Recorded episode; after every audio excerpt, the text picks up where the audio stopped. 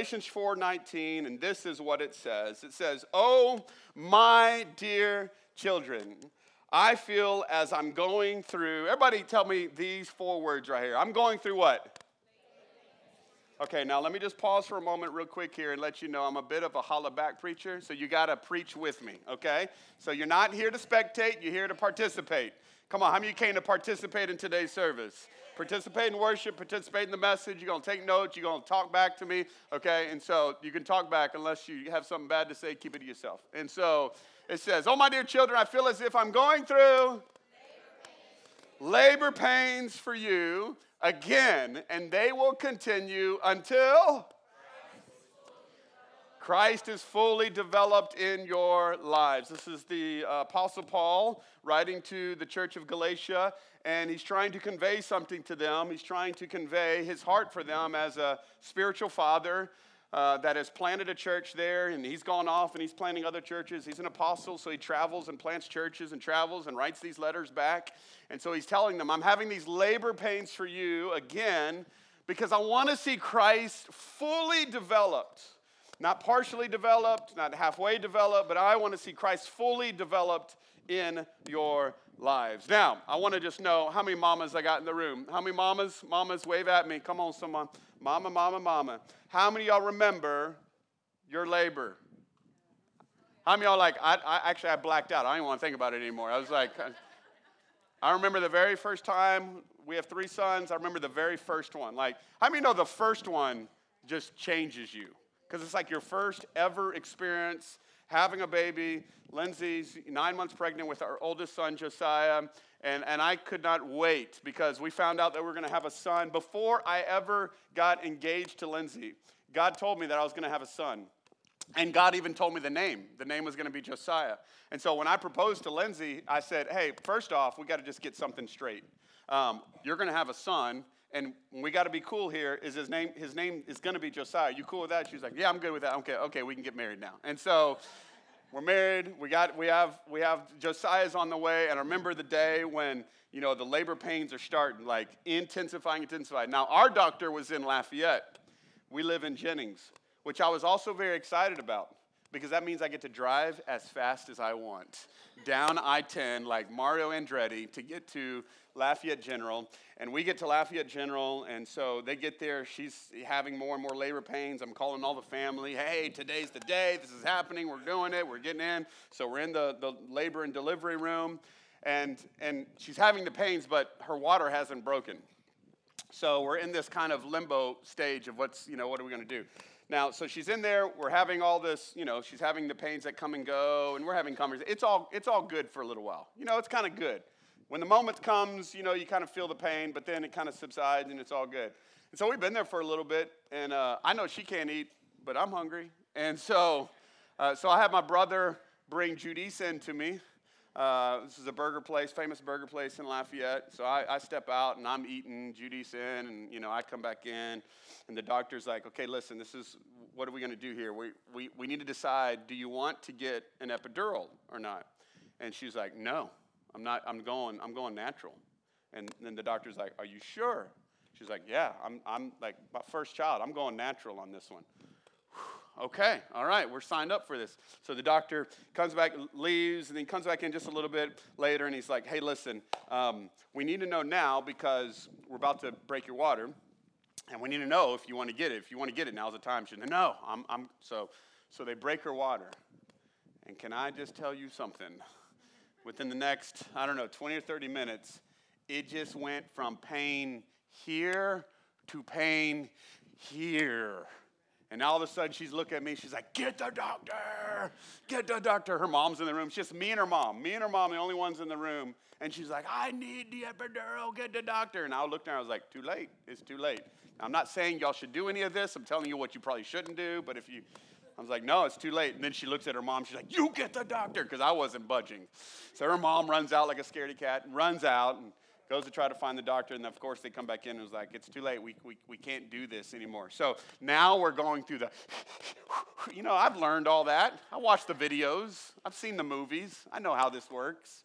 So I'm, you know, I'm there beside her and we're, we're doing the breathing stuff. And she looks at me and she goes, Your breath stinks.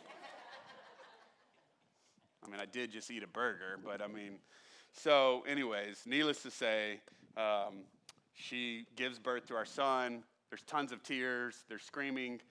That's with me. And then after her, she's got, here comes Josiah, and, uh, and all of a sudden, all the pain, everything that she's experienced over these last nine months has come to this tears now, not of pain, but tears now of joy. Come on, how many remember that day? Like when you held your first baby, like just that moment of just all of this excruciating pain, and all of this discomfort, and all of the stuff that comes with pregnancy. And you're beyond excited now for this moment where you get to hold this baby. And it's the joyous moment of your life. Now, unbeknownst to you, in a couple years, you'll want to give the, that child back to the Lord at some point. But you're so grateful for this child. All of the pains are for that moment. And the reason I say all that is because now the Apostle Paul is a spiritual father, but he doesn't actually have any natural children. But he's giving us a metaphor of what it is to really be a pastor. He said, Man, I, I, I have such labor pains for you almost like a mother has labor pains for her child. I have labor pains for you because I just want Christ developed in your life, fully developed. And and I've never had a baby. All I've done is watch a baby being born. But I know, I feel Paul in this moment because I have pastored for 23 years. And can I tell you, there's been a lot of tears, there's been a lot of screaming, and there's been a lot of, ah! Why don't they just get it? or when people are just in a place where they're just not moving forward, it's just like, oh, I just want them to just fully receive all that God has for them. And the Apostle Paul is in a moment right now where he's, he's hurting for his people. He's longing for this church of Galatia to be fully developed in Jesus. And he's like, I feel it in my bones. This is how much I want it for you. And, and I, I feel that often. As a pastor, I know Pastor Jamie and Cheryl would say the same thing. Any people who have led people, probably those of you that are life group leaders. Who's a life group leader in here? Raise your hand if you lead a life group in here. How many of you have felt this for your people that you have led in your groups? You're like, come on, come on. Like, there's so much more for you. How many believe God has way more for you than you are experiencing right now? Anybody? Like He's got more for you. He's got incredibly more for you. If you're taking notes, I want you to write this down. Spiritual growth is never accidental, it's intentional and habitual. Spiritual growth is never accidental, it's intentional and it's habitual. Paul is speaking to a church, people who are already saved, people who already know Jesus, but he's going, I want more for you. I want you to be fully developed. You're partially developed, but I want you to be fully developed in Christ. And you need to know something about spiritual growth, though. You don't accidentally get stronger. You don't accidentally get healthier. You don't accidentally, if you put your marriage on autopilot, it doesn't get better, it gets worse. If you put your body on autopilot, come on, it doesn't get better, it gets worse. Anything in life that you just unintentionally just try to go, well, I hope it gets better, does not intentionally get better, it gets intentionally worse unless you're intentional and habitual. And I believe there are some things that you and I can do intentionally to become fully developed in Christ. And if your desire in here is to become fully developed in Christ, maybe you're in here and you're like, I don't even know if I have a relationship with God. I'm, I'm just kind of checking all this out. I'm so glad you're here, by the way. Uh, this is a place for you to be. But if you do know Christ, I want you to become fully developed in Christ. If you don't know Christ, I just want you to meet Christ today. But I love our church. I absolutely love our church. I love what God's doing in our church. I love pastoring. It's one of my favorite things. I love preaching and teaching God's word. This is one of the most favorite things that I get to do almost every Sunday is to get up here and preach God's word. But can I tell you what I love more than all of that? Is I love taking people on a journey, a spiritual journey. And here's the challenge. I'm going to tell you the unique challenge that Pastor Jamie feels, and he probably, I don't even know if he'll t- tell it to you, but any pastor would. Um, I'm going to go ahead and just tell you that unique challenge is, is that anytime you're preparing messages and you're, you're, you're, you're figuring out what does the Lord have to say to his church, you're always, you've always got pictures of people in your head. because we understand that in a room that is this size with this many people in here, everybody in this room is on a different spiritual journey. Some of you are in here and you've got a lot of questions about God and you don't even know if you really even believe in God or not. There's those of you who just recently gave your heart to the Lord and you're just kind of new to this whole thing. Then there's those of you who have been saved for decades. And we've got to preach a message that impacts every one of y'all in whatever seat or step that you're in. But here's the beauty of how God works, though.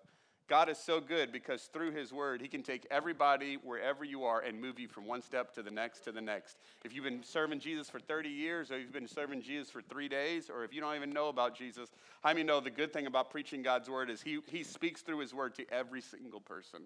But that is a bit of the tension that we feel as pastors, is because the moment you're trying to move these people forward is, is the moment you can leave these people behind. So trying to help every person, I want y'all to hear me my goal today is every person that's walked in here, whether you wanted to be here or you got drug here, that every person in here hears from the Lord. Hopefully, that God will speak to you through this message today and know that God wants you to go on a spiritual journey with Him. In the coming months, you're going to hear a lot more about this because behind the scenes, we are developing something right now as a pastoral staff that's going to help every single person in our church be able to uh, determine where they are in their spiritual journey.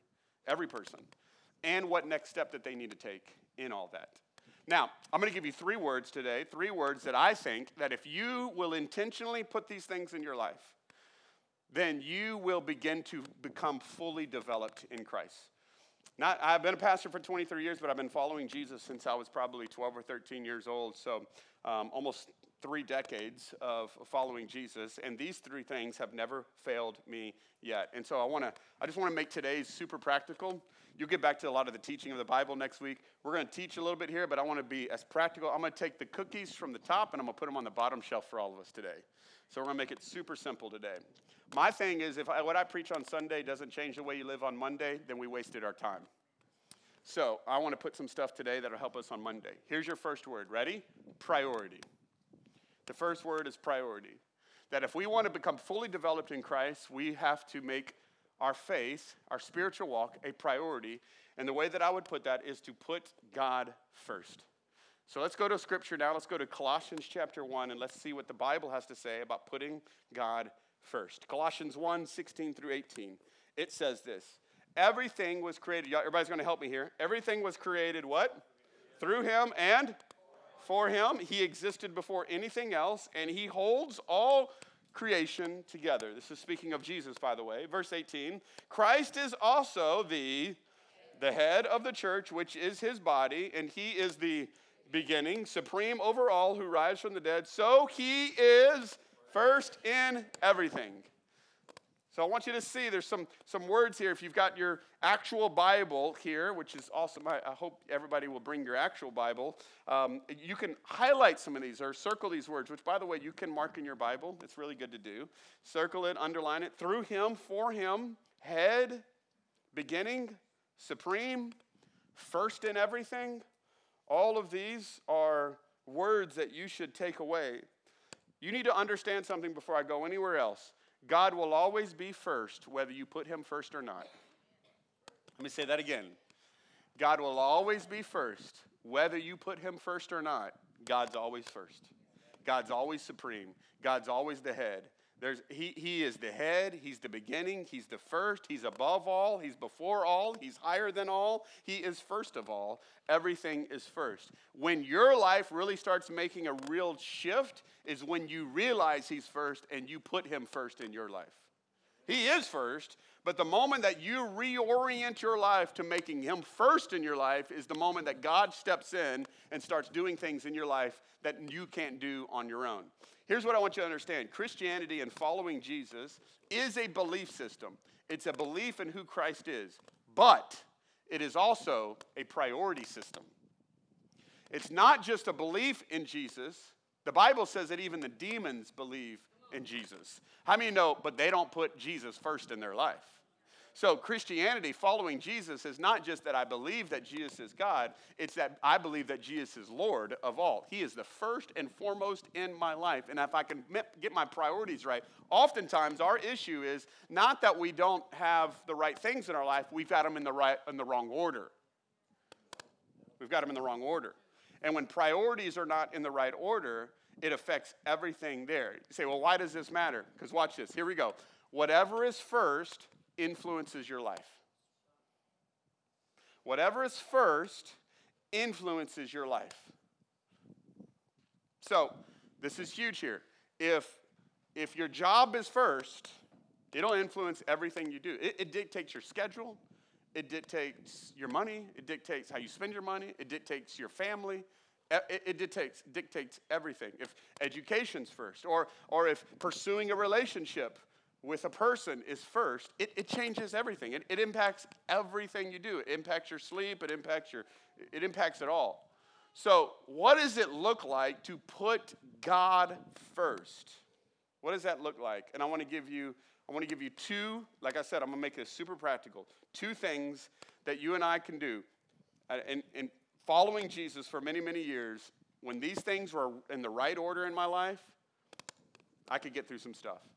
First thing is that you give God the first of your day. The first of your day. Every person that I know that has a really great, thriving relationship with Jesus understand the priority of this that we put God first in our day. Psalms 5 3 says this. Look at the first three words. The first three words of the psalmist, he says this In the what? In the morning. In the morning, Lord, you hear my voice. And in the morning, I lay my request before you and wait expectantly. In the morning, in the morning, there's something about what we do in the morning, how it dictates the rest of our day. Not that you can't talk to God at night. God's like, sorry, I'm only morning hours. Okay, that's not how it works. God, you can talk to God at any, t- any point in, time. You can pray at any point in time. But there is something about when we prioritize time with God in the morning that it reorients our life for the rest of the day. How we spend time with God in the morning. How many know when God can solidify your soul before you get out into the world and it tries to wreck it? I mean, know when you can go before the Lord and hear, I mean, know we probably should hear God's voice before we hear man's voice. God, what do you have to say before I go hear what everybody else has got to say? God, what do you have to say? There's something about the power of spending time with the Lord in His Word, spending time in prayer, spending time in worship. God would rather hear from you for just a couple minutes every day than He would for only two hours on Sunday. Right? Let me ask you this question How would your marriage go if the only time you talked to your wife was on Sunday for two hours?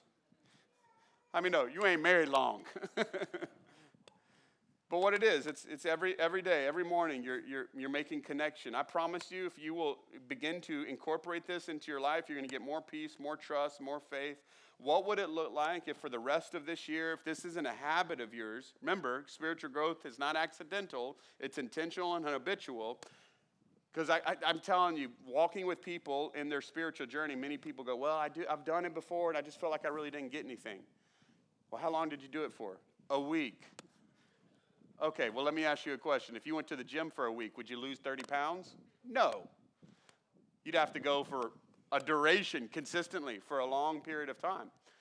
And the same is true in our relationship with God, that it takes consistency just every single day. Consistency, consistency, consistency. What ends up happening is it's actually the consistency that produces the results.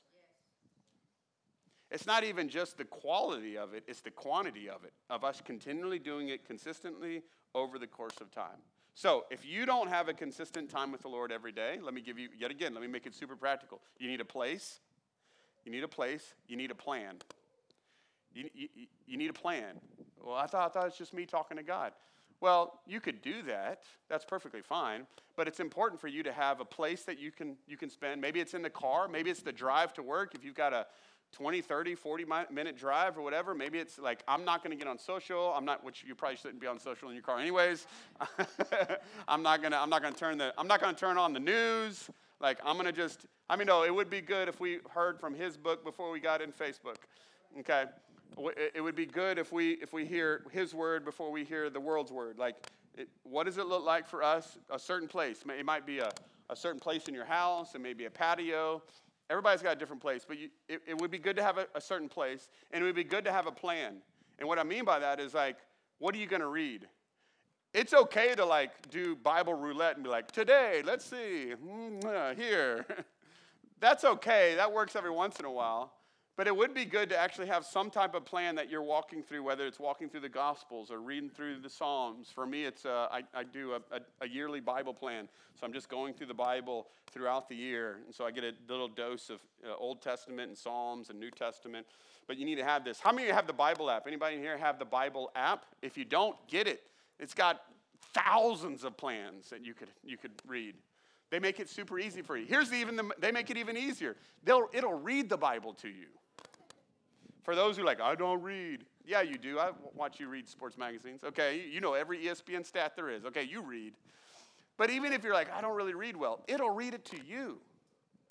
But what would it look like for us to consistently put God first in our day?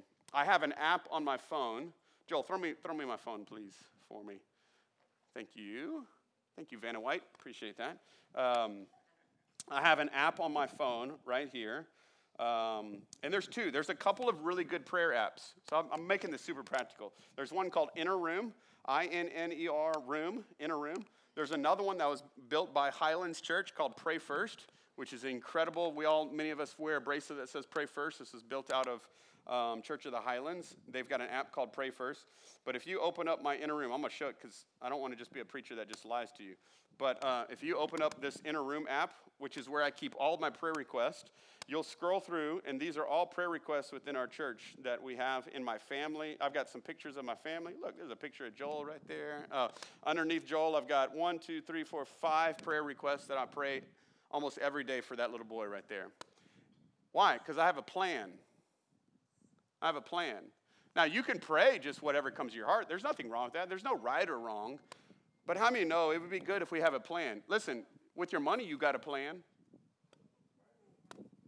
Some of y'all maybe don't. Okay, maybe you need to get a plan for you. You're like, what's my plan? I don't know. You need to get a plan. Okay. But, but I would encourage you, there's, there's so many apps that are out there. If you want to just start something, get, get an app that'll start it. Or maybe not app, get a journal. Just get a, if you're, I'm a paper person, okay, get a journal and just start writing down things. Every Sunday, when someone comes up to me at church and says, Hey, Pastor, would you, and it happens every Sunday, and I get dozens of them, they come up, Pastor, will you pray for them? I literally say, Can you stop? Tell me what that is. And I literally put it in my phone. I'm like, I'm not being rude. I'm not texting somebody. I'm writing this down right now. Because I want you to know that your pastor is going to pray for you this week. And then I'll shoot this off to our intercession team, and they'll pray for you as well. We're going to have a group of people that are praying for you. I mean, no, people feel cared for when you do that. So, what is it for every life group leader if you do that? Every time you get with your life group, hey, let's talk, let's, let's pray through this. Just to have that, give God the first of your day. All right, here we go. Here's another one. So, my schedule is a huge part of, of my priorities. How are you scheduling your priorities? Because here's the deal. Watch this. If you don't schedule God in the first of your day, everything else will take over your schedule. If you don't prioritize God, other things will prioritize in front of that. Okay? So I've got to schedule my, con- my time, my schedule, my calendar. Here's the other thing you've got to schedule. We just talked about it, but you've got to give God the first of your finances. Two of the biggest areas that God goes after when He wants to be first is He wants to be the first of your life by making it in your day, and then He wants to be the first of your finances. Look at Deuteronomy 14 23. It says, The purpose of tithing is to teach you to always, everybody help me here, to always put God in. I know nobody wanted to say this verse. Okay, let's say it again, all right? The purpose of tithing is to teach you always to put God first place in your life. To put God first place in your life. This is what the purpose of the tithe. Tithing is much more than just a, a, a number. Tithing does mean a tenth, but, but it's more than just a tenth, it's a test. I want you to hear me closely. Tithing is much more than just an amount. Because I got so many people coming to me, well, that was Old Testament. Well, first off, no, Jesus did talk about tithing in the New Testament. Well, we're not under law anymore. You're right. We're now under grace. You know what that means? You should give more. Okay, let's go back to the tithe. Okay, let's go back. Now. Because how many know, like, grace is more? Grace isn't less.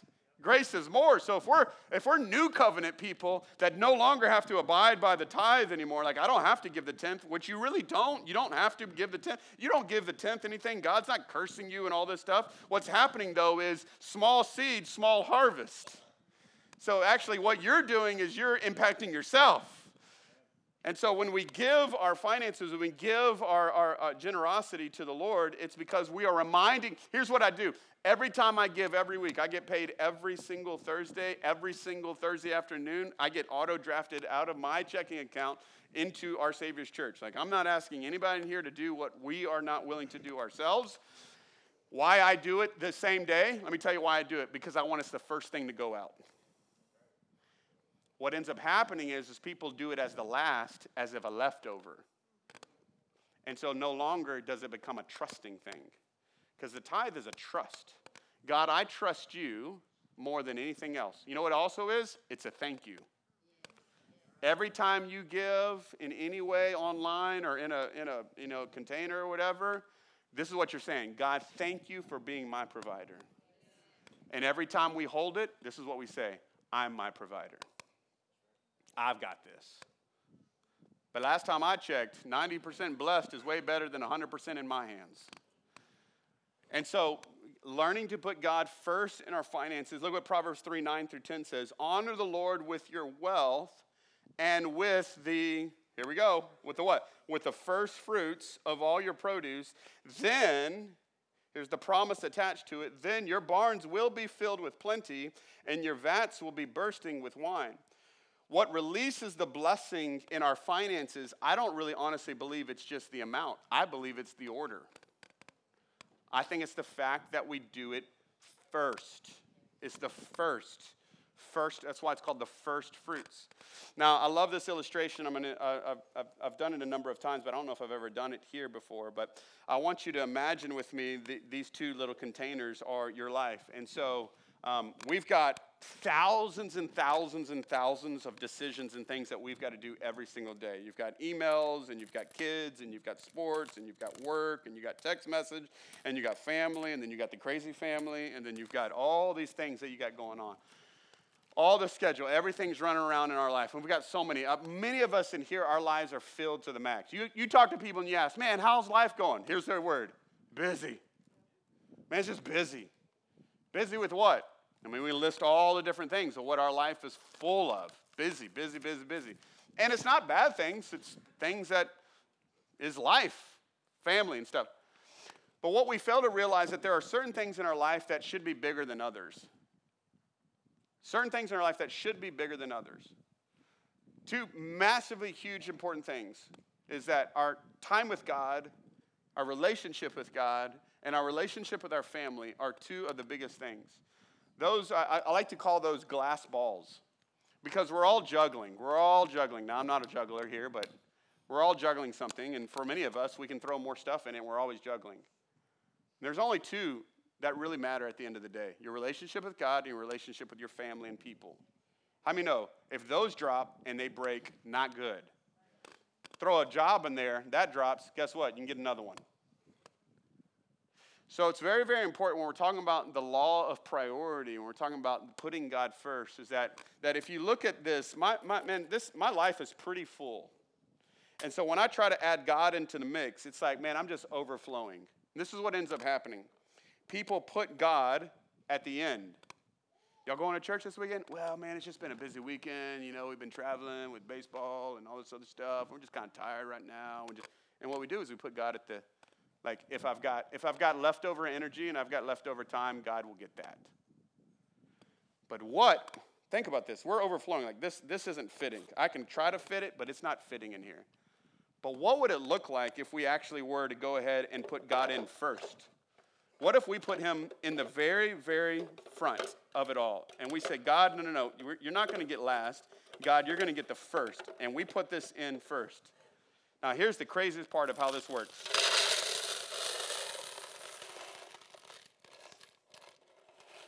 It all still fits. Oh, except for that one. That was crazy uncle that got away. All right, so. What's amazing though is it all fit. Why? because the priority was in the right place. It's amazing that when the, when the, when the main priority gets where it needs to go first, everything else still works out. Any of y'all in here went tried to like, man, I don't know how I could tithe. There's no way, man. I don't have any money left. I don't know how it's going to do it. And then all of a sudden you're like, you know what? We're just going to trust the Lord. And then somehow everything else got paid for. How does this work? It just, it's God's math. It's God's math. Because here's what you realize 10 minutes, 30 minutes, an hour with God is never a waste of time. Because what, what happens when you spend that hour or that 30 minutes or however long with God? How many know He multiplies the rest of your time? He multiplies the rest of your time. Everybody say priority. Here's number two. Number two is people. People, which means you've got to choose right relationships. You want to be fully developed in Christ? Priorities number one, God's got to be Lord of all. He's got to be number one in my life. He's got to be number one in my time. He's got to be number one in my finances. He's got to be number one in my day. He's got to be the one that I'm always going to. This is why we say pray first, not pray, pray when there's no other way. We say pray first because He needs to be first. It's a reminder to that. But then once we're putting God first, we need to make sure that we're choosing the right relationships. We're choosing the right people to be in relationships with. Proverbs chapter 13, verse 20 says this Walk with the wise, and you become. Come on, let's say it. Everybody, everybody say it with me. Walk with the wise, and you will become wise. For a companion of fools suffers harm. King Solomon is writing this, and he's saying that your spiritual, emotional, financial, professional well being is directly impacted by who is in your life. You know what the quickest way to get a cold is? Be around somebody who got a cold. Okay? And if that's you, we're going to pray for healing because we don't want anybody else to get sick. But you hang out with someone who's got a cold, you get a cold. Watch this. You know the quickest way to become negative? Hang out with negative people. The quickest way for you to become a critical person?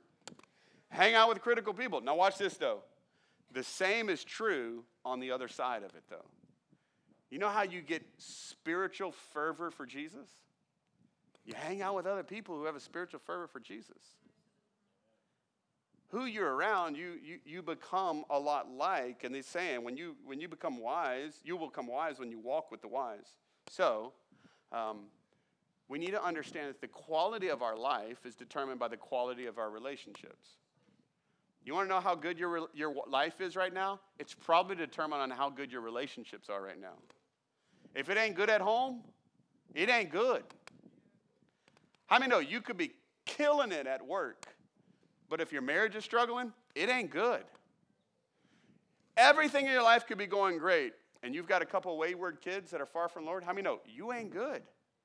Like you're because the quality of our life is dictated by the quality of our relationships. We want the relationships around us to be incredibly healthy. So, what that tells me is one of the greatest decisions we'll make in our life outside of saying yes to Jesus is who do we say yes to in our life? Who do we invite into our marriage, into our family, into our life that can speak into our life? I was at a I was at Walmart years back, and um, I had uh, I, I was walking down one of the aisles, and all of a sudden I heard, "Hey, PJ!" Which, for those that know, my name's Pastor Josh, so people around our campus just call me PJ. So the moment I heard that, a couple of things go off in my mind. First off, this is someone who knows me, and this is someone who knows me as Pastor Josh. So I heard, "Hey, PJ," and it's a guy that was coming down. We're you know we're down the bean aisle having this discussion down the bean aisle, and. Uh, He's like, hey, what's going on? I said, man, how you, how you doing? Most of my ministry happens at Walmart, by the way, down aisles. Just frozen food seems to be a really good section. But I, I, I had this moment with him, and, and he said, uh, I said, man, uh, you know, how's, how's things going? Um, here, now, let me just be honest here. I didn't know who the guy was. Ever had those moments where like somebody knows you, but you don't know them? You're like, hey, what's up, man of God? And like, okay what's going on? And so he like comes up to me and he's and he was like, hey, I go to your church, and I was like, oh man, that's awesome. I said, uh, what, what's, what's going on? He said, man, can you just be praying for me right now? Like, there's just a lot that's going on. I'm like, yeah, what's, tell me what's going on. So he starts proceeding to tell me about like how work is really, really struggling. He's having a really hard time at work. And then because of that, their finances are really, really good. And he's got this girlfriend that he's living with that's, that, that's not going well. And then, he, then he's like, and then my mom just found out she's got cancer. I mean, it was just like a laundry. It was like a laundry he was just like, I guess it was just like confession for the soul. He's meeting with the pastor. He's like, blah,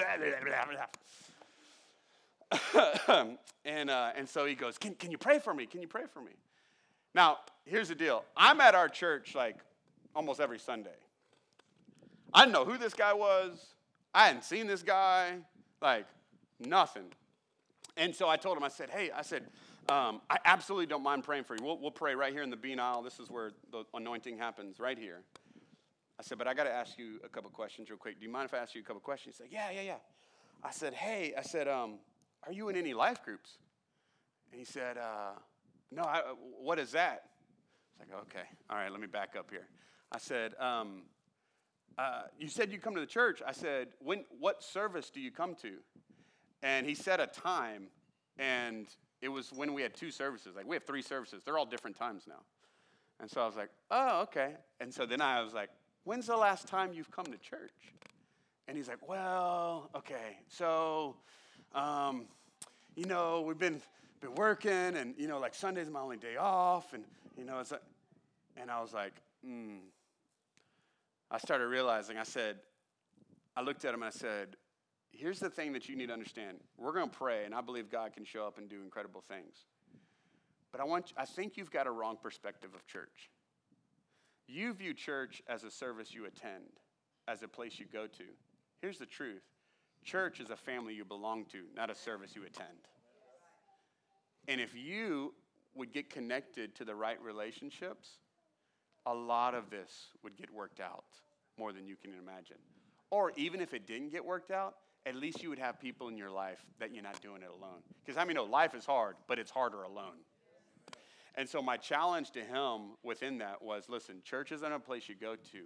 It's a spiritual family you belong to. Here's the beauty of it. We prayed, he was at church the next weekend. Now, of course, the beauty is, is he at church the weekend after that, and the weekend after that, and the weekend after that? Because it's one thing to go whenever it's just all, all hell's breaking loose. But that leads to something that I think we all need. Here's the deal we all need, if you're taking notes, we all need a spiritual family. We all need one. Everybody in this room, myself included, need a spiritual family. And that's what God is building, by the way. God is building a family. This is what he builds. Ephesians 2:19 says this. Look what Ephesians 2:19. You are citizens along with all of God's holy people. You are members of God's We're going to do that one more time. We're going to do it like a little sporadic there. You are members of God's family. family. Watch this. He did not say, and you are attenders of God's church. He said, No, no, no, no. You are members of God's family together. Everybody say together. together. We are his house. We are his house. Built, here we go, built on the apostles and the prophets, and the cornerstone is Christ Jesus himself. Himself. So, he says, You're members of God's family.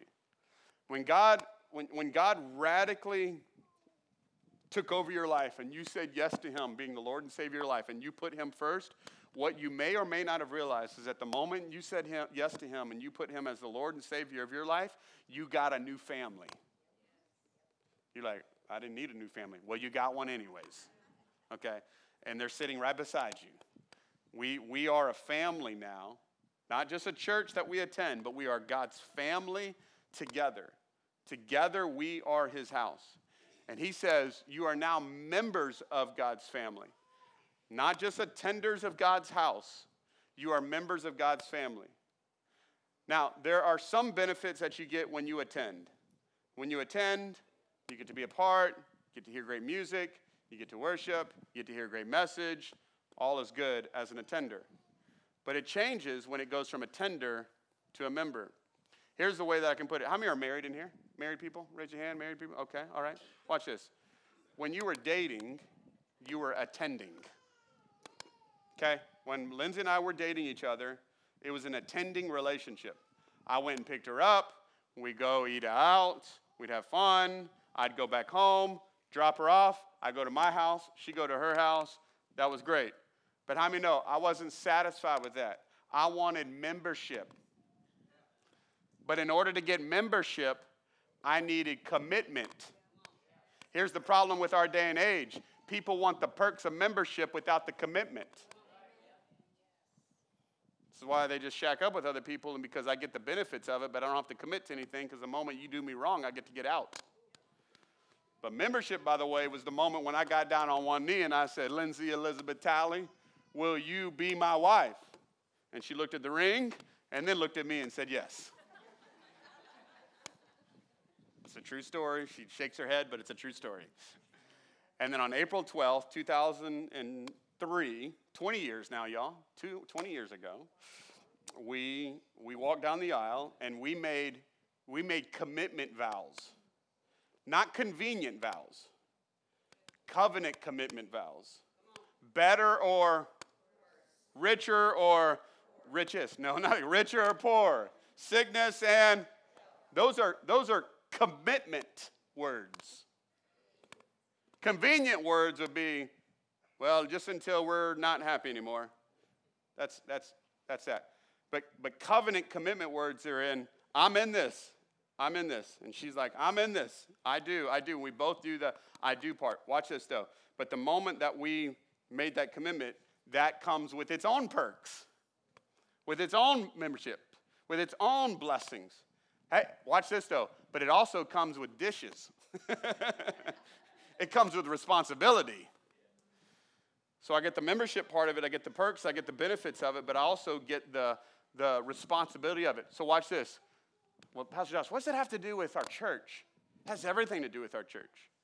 Because you can show up on a Sunday and attend and get some good stuff. But let me tell you, the moment that you become a member and you commit to this house to be a member, not only just a member of this house, but a member of the family, come on, how many know it goes to a whole nother level? It's not just I go to church, it's our church. This is our church together that we corporately have together. You say, well, why is this a big deal? Because being connected to spiritual family is God's greatest desire and Satan's greatest threat. Being connected to spiritual family is God's greatest desire and Satan's greatest threat. The devil doesn't mind you going to church, he just doesn't want you to connect to family. He does not mind you going to church as long as you stay disconnected from people. But the moment you get connected to people, how many know we go from one power to 10 times the power when we're connected together?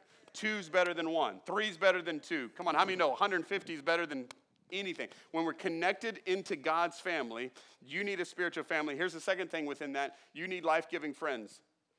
I don't care how much money you have, if you don't have friends, life giving friends, you're broke.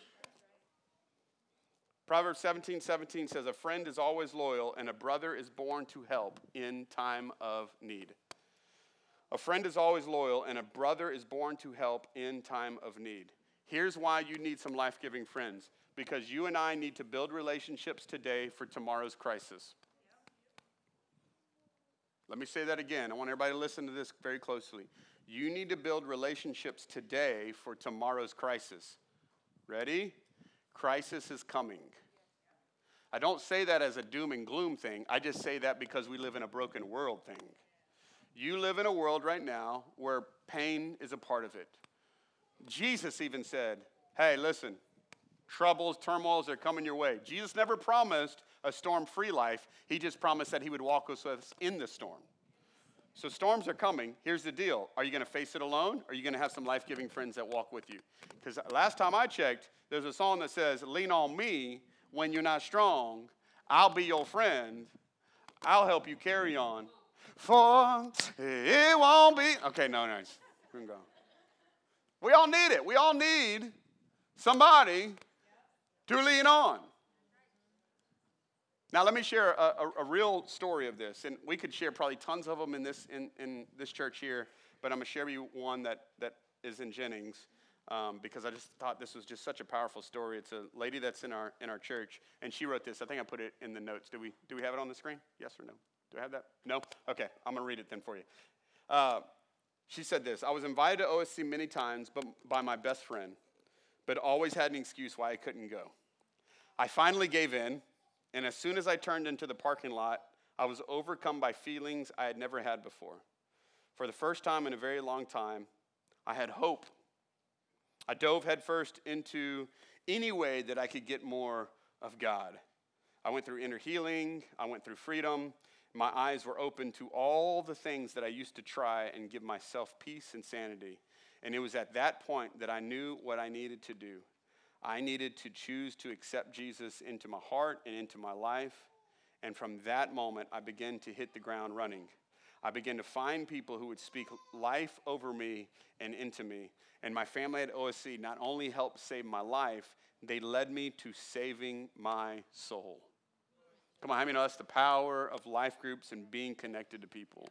If you're not in a life group, you need to get plugged into one. Not because just because you need friends, but you need people that will help you with tomorrow's crisis. You need people that are in your life that can be there with you, that can encourage you, that can walk with you because trouble's coming and you're going to want a family. And here's the deal if crisis hits and you don't have relationships, then you're going to try to microwave relationships real quick and then you're going to wonder, why is there nobody there for me?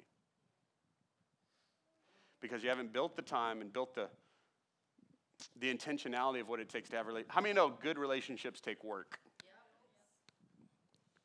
Question here. How many in your family in here you've argued with your family? Raise your hand if you've argued with your family. Okay, good, because I was going to call you a liar if you didn't raise your hand. Okay, we've all we've all lied. How many how many been upset? You've been upset with your family. You've been upset. We've all been there. Hey, watch this. Same as with spiritual family. Same as with spiritual family.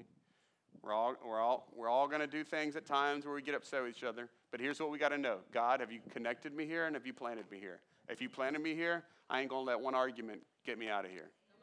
I ain't going to let one offense get me out. You know what I'm going to do? I'm going to work through the offense because relationships are worth it. Amen? They're worth fighting for. Listen, Jamie and I, we've gone round and round.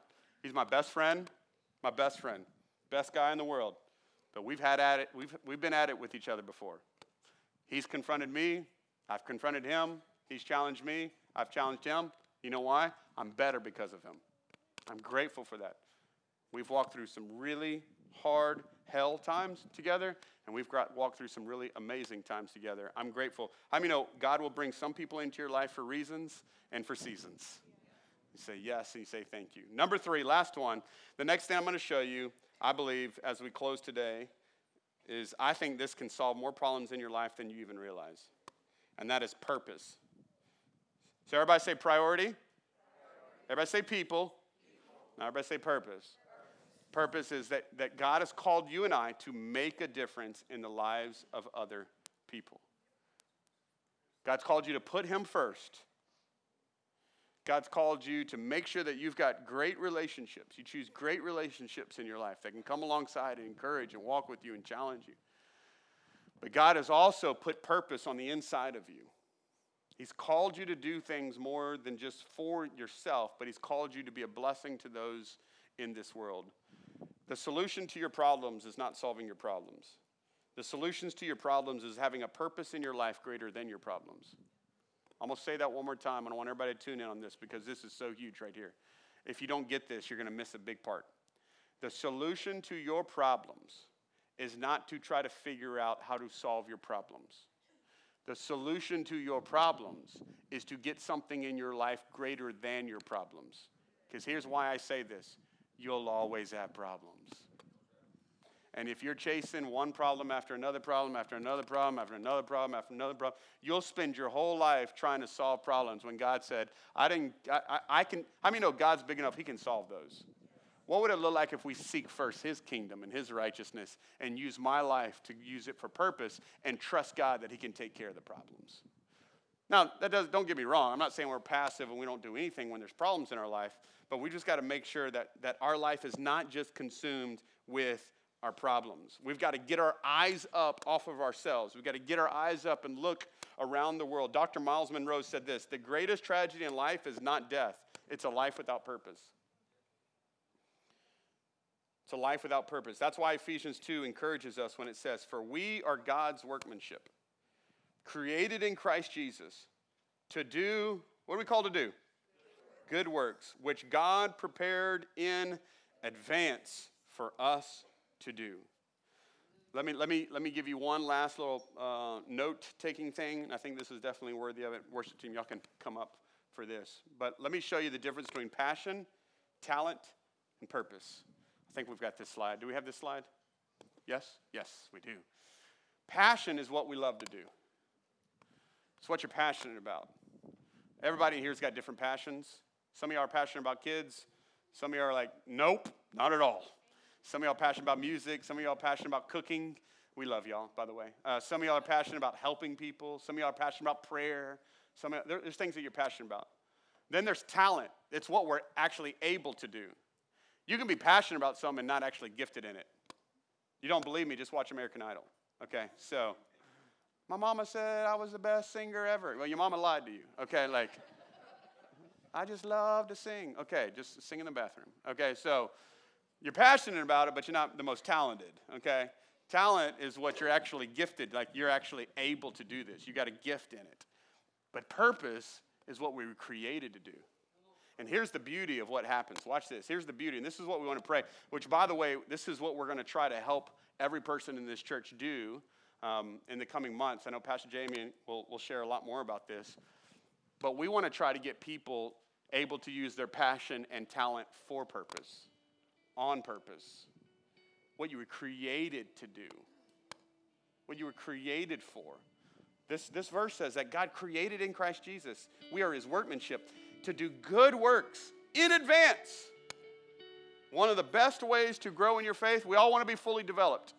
Here's how you get fully developed do something for other people, bless other people, serve other people. Say, God, what do you want me to do with this talent you've given me? God, I have an ability to cook. What do you want me to do with this? God, I, I have a passion for people. What do you want me to do with this? God, I'm really good at administrating things. I can administrate stuff really, really well. I, I just, I love that kind of stuff. Okay, how do I do, how do I use this that I'm good at, plus I'm passionate about, and how can I use it for your purposes? How can I do it for you? created me for good works in advance before I was ever born. God, what are you calling me to do? And I'm gonna tell you, when I when I see people not walking in their purpose, I want to be like a laboring woman, go, no! Come on! There's something in you, and you're wasting it either on self or you're wasting it by not using it.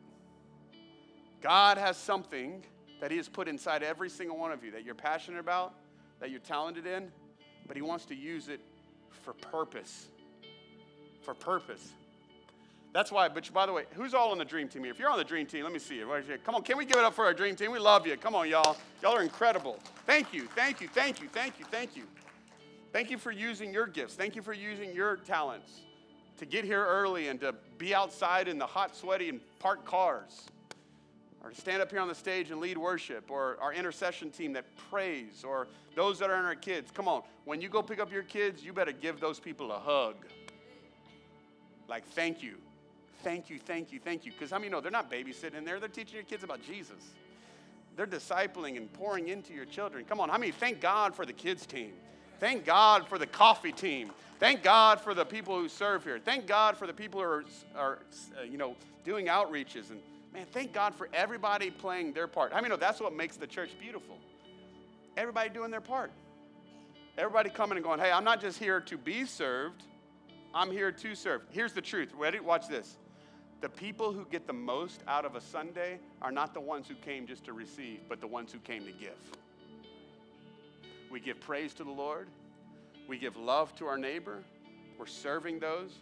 On a Sunday in Jennings, after preaching three services, I'm like, I'm done. So when I found out, I was like, one? Yes, sign me up, I'm here. But I leave Sunday so physically exhausted and so spiritually encouraged, so emotionally full. You know why? Because I don't come to church on Sunday for me. I get Jesus all during the week. I come to church on Sunday so I can give, so I can bless others. And here's the beauty though in pouring out, God pours back in. How many know God can't fill something that's already full of self? Watch this. When I pour myself out, guess what I've got room for? More of what God has for me. How many here want to be fully developed in Christ? Anybody in here? I, I, I think we all do. So, so let me end with this. This is your last note. I know it's in your note, and if I don't say it, some of you note takers will be like, please tell me what it is. We are not spiritual consumers, we are spiritual contributors. We are spiritual contributors. We're not, we're not, we're not consumers, we're contributors. Lindsay and I, Jamie and I, our staff here, our life group leaders here, we are laboring for you to become fully developed in Jesus. We want this for you. If I'm honest, listen, it would be so easy just to do Sunday services and then at the end of this go like, hey, see you next Sunday. Have a great Sunday. Like that would be easy. Sunday services are easy. What is the challenge is throughout the week being in people's lives, investing in people's lives, walking with people through hardship, walking through with people through pain, uh, encouraging people, discipling people, walking with them through freedom. Some of you are in freedom right now. Some of you in different life groups right now. Doing just going through the journey together, being trained, being developed. The, the, youth that happened on Wednesday night, investing in them. Like that's the work. That's the work. But how many know that's also the joy? That's also the joy. So, so here's my challenge. If you're here and you don't have a relationship with Jesus, first and foremost, priority. Jesus first. You say yes to Jesus. He, he gave his all for you. This is your opportunity to say, Yes, God, I give you all for, for I give myself to you. Those of you in here that maybe have, have put your relationship with God on a back burner, I pray today maybe God is challenging you to, to put him priority. Even if it's five minutes, start with five, start with 10. Just start every morning. Maybe when you get out of bed, roll out of bed, just spend some time, put one worship song on. Close your eyes and just spend some time with the Lord. Just start somewhere. And, and here's the beauty of relationship is that it just grows. You want to spend more time with that person. So start, just start somewhere. Just grow it. If you're not in relationship with people, get plugged in. Go through Next Step. I know Next Step's kicking off Uh, in October, get, get plugged in, join, be a part of the spiritual family, get in a life group, get around some people. And then for those that maybe you've been coming for a while and you've just been attending, but now is your moment to step up, join the dream team, start serving, find ways to serve other people. Like, take your step. Take your step. Everybody in this room's got a step to take. So I want you to bow your head in this room, and this is what I want you to ask the Holy Spirit right here as we close out today. Here's the question I want you to ask the Holy Spirit Holy Spirit, what's my step? Everybody in this room's got a step to take. But Holy Spirit, what's my, what's my step? What are, you, what are you calling me into? What are you calling me into? Maybe for those it's been five or 10 minutes, God's calling, He's inviting you into more. Come spend more time with me. Maybe for those that maybe have been in a life group, but, but you haven't been open, you haven't been honest. Maybe God's challenging you like, hey, why don't you, why don't you open up and be honest about where you're at? Maybe it's inviting someone into your life and say, man, I, I need some friends. I just need to be honest about this. I need some friends. I need some life giving relationships in my life. Maybe for you, it's been just, I, you know what, I've, I've been kind of self focused and I need some purpose. I, I need to really do some work to discover what my purpose is so I can use it to make a difference in other people's lives. But I want to end today by just inviting us all to pray through whatever that is whatever that is. So, Father, right now, every one of us are in a different place in our spiritual journey. But God, I, I pray for those maybe that are in this room that do not have a relationship with you. I thank you that you love them so much that they are here today, not by accident, but God, you are calling their name. You're calling them into relationship with you. Or that you came into this earth Lord, because of our sin that had broken relationship with you, you came to this earth. You lived a life we couldn't live. You ultimately died a death that we deserved to die. You took our sin and our shame on the cross. But the beauty is that you rose again. You rose again. And that anybody that confesses you as Lord shall be saved. If there's any of those that are in this room and you say, man, this is my day, this is my moment, I want to confess Jesus as Lord of my life. I, and I, I, want to, I want to turn my life over to Him. The Bible calls it being born again, that He comes and He makes our spirit alive in here. But if there's anybody that's in this room and you say, that's me, on the count of three, I want you to shoot your hands up. One, two, three. Is there anybody that's in this room? Thank you, man. Thank you right there. Anybody else? This is your moment. This is it. I'm saying yes to Jesus. Can put your hand down right there. If there are those of you that are in this room, you, you, you, you have a relationship with Jesus, but today you've been challenged to go more, to go more, to step more into all that He has for you. And you know that He's calling you into a greater level of intimacy with Him. If that's you, would you just shoot your hand up all across this place? Come on, hands going up all over. Thank you. Thank you, thank you, thank you, thank you. You can put your hands down right there. So, Father, I pray, Lord, for each of these groups of people. Lord, I thank you that you're calling us, you're drawing us into invitation with you. And so we respond today, yes. Yes. God, we want to follow you, we want to pursue you. Thank you, Holy Spirit, for drawing us to yourself. Your word, Lord, says that if we would come to you, all who are hungry and thirsty, that we will be filled. So, God, I pray that you would create a spiritual hunger for more of you in this room. God, may we prioritize you. God, may you put people in our life, God, that spur our relationship with you, that call us to greater. And God, I pray that you would help us discover your purpose for our lives today. In Jesus' mighty name. And everybody said, Amen. Come on.